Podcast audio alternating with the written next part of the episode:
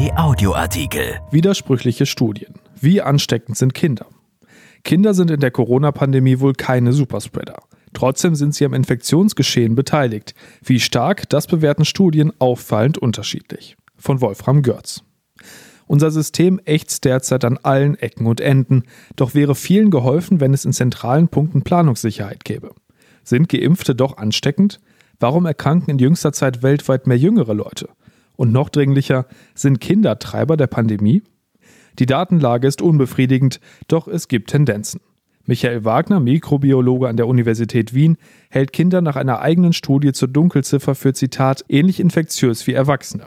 In Schulen finde ein Zitat relevantes Infektionsgeschehen statt und Zitat dieses wird auch aus den Schulen in die Familien getragen. Dagegen argumentiert Matthias Keller vom Vorstand der Süddeutschen Gesellschaft für Kinder- und Jugendmedizin, es sei zwar richtig gewesen, Schulen und Kindergärten als initiale Maßnahme zu schließen, um Erfahrungen mit dem Coronavirus zu sammeln. Jetzt aber gäbe es neue Erkenntnisse, die geschlossene Kitas und Grundschulen nicht mehr rechtfertigten. Wörtlich sagt er, es gibt keine Erkenntnisse, dass Kinder bei Covid-19 zur Krankheitslast oder Sterblichkeit beitragen würden. Kinder unter zehn Jahren seien, so Keller, nach aktuellen Daten selten infiziert und neueste Erkenntnisse zögen in Zweifel, dass Kinder überhaupt, Zitat, Virenschleudern für das Coronavirus seien. Eine Datenerhebung an bundesweit mehr als 100 Kinderkliniken habe ergeben, dass von 116.000 Kindern und Jugendlichen nur 0,53 Prozent positiv getestet wurden. Keller sagt, die Hauptquelle der Infektionen bei Kindern und Jugendlichen ist außerhalb der Schule. Dagegen verwies bereits im Frühjahr 2020 der Berliner Virologe Christian Drosten auf eine Studie aus Chicago, der zufolge ausgerechnet die Jüngsten, also bis zu fünf Jahre, 10 bis 100 Mal mehr Viren im Rachen hatten als ältere Testpersonen. Wem kann man da noch glauben? Dass auch symptomfreie Kinder ansteckend sein können, lässt eine Studie aus Salt Lake County vermuten. Zwölf infizierte Kinder hatten dort mindestens ein Viertel ihrer Kontakte außerhalb der Kita angesteckt. Eine Fallnachverfolgung der Uniklinik in Warschau fand heraus, dass acht Krippenkinder das Virus auf drei Geschwister und neun Eltern- und Großelternteile übertragen hatten. Auch Studien aus 101 Haushalt in Nashville in Tennessee und in Marshfield in Wisconsin kamen zu dem Ergebnis, dass bei vielen Familien die Kinder das Virus eingeschleppt hatten. Und der Präsident des Verbandes der Mikrobiologen und Infektiologen im kanadischen Quebec sagt, die Schulen waren entscheidend daran beteiligt, die zweite Welle in Quebec auszulösen. Gilt das auch für Deutschland?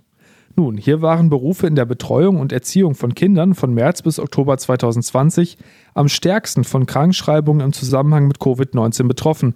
Das zeigt eine Analyse der Arbeitsunfähigkeitsdaten der AOK-Mitglieder durch deren wissenschaftliches Institut.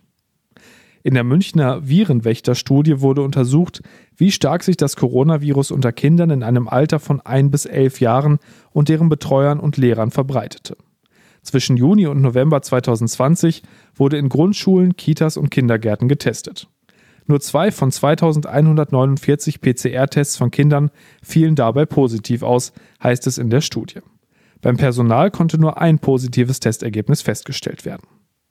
Eine wichtige Einschränkung im Fazit der Wissenschaftler, Kinder, die die jeweiligen Einrichtungen besuchen, tragen nicht signifikant zur Ausbreitung der Pandemie bei, weil geeignete Maßnahmen zum Infektionsschutz getroffen werden.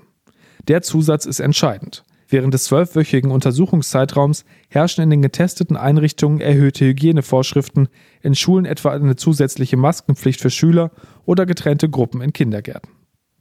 Ende Dezember hat die Europäische Seuchenbehörde ECDC den Wissensstand zusammengefasst und Erfahrungen aus 17 Ländern berücksichtigt. Das Ergebnis? Schulschließungen können die Verbreitung von SARS-CoV-2 vermindern. Doch seien die Schulöffnungen im August, Zitat, keine treibende Kraft für den Anstieg der Neuinfektionen in vielen EU-Ländern gewesen.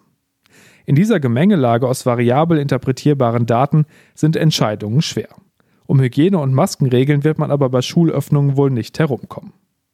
Erschienen in der Rheinischen Post am 13. Februar 2021 und bei RP Online. RP Audioartikel. Ein Angebot von RP Plus.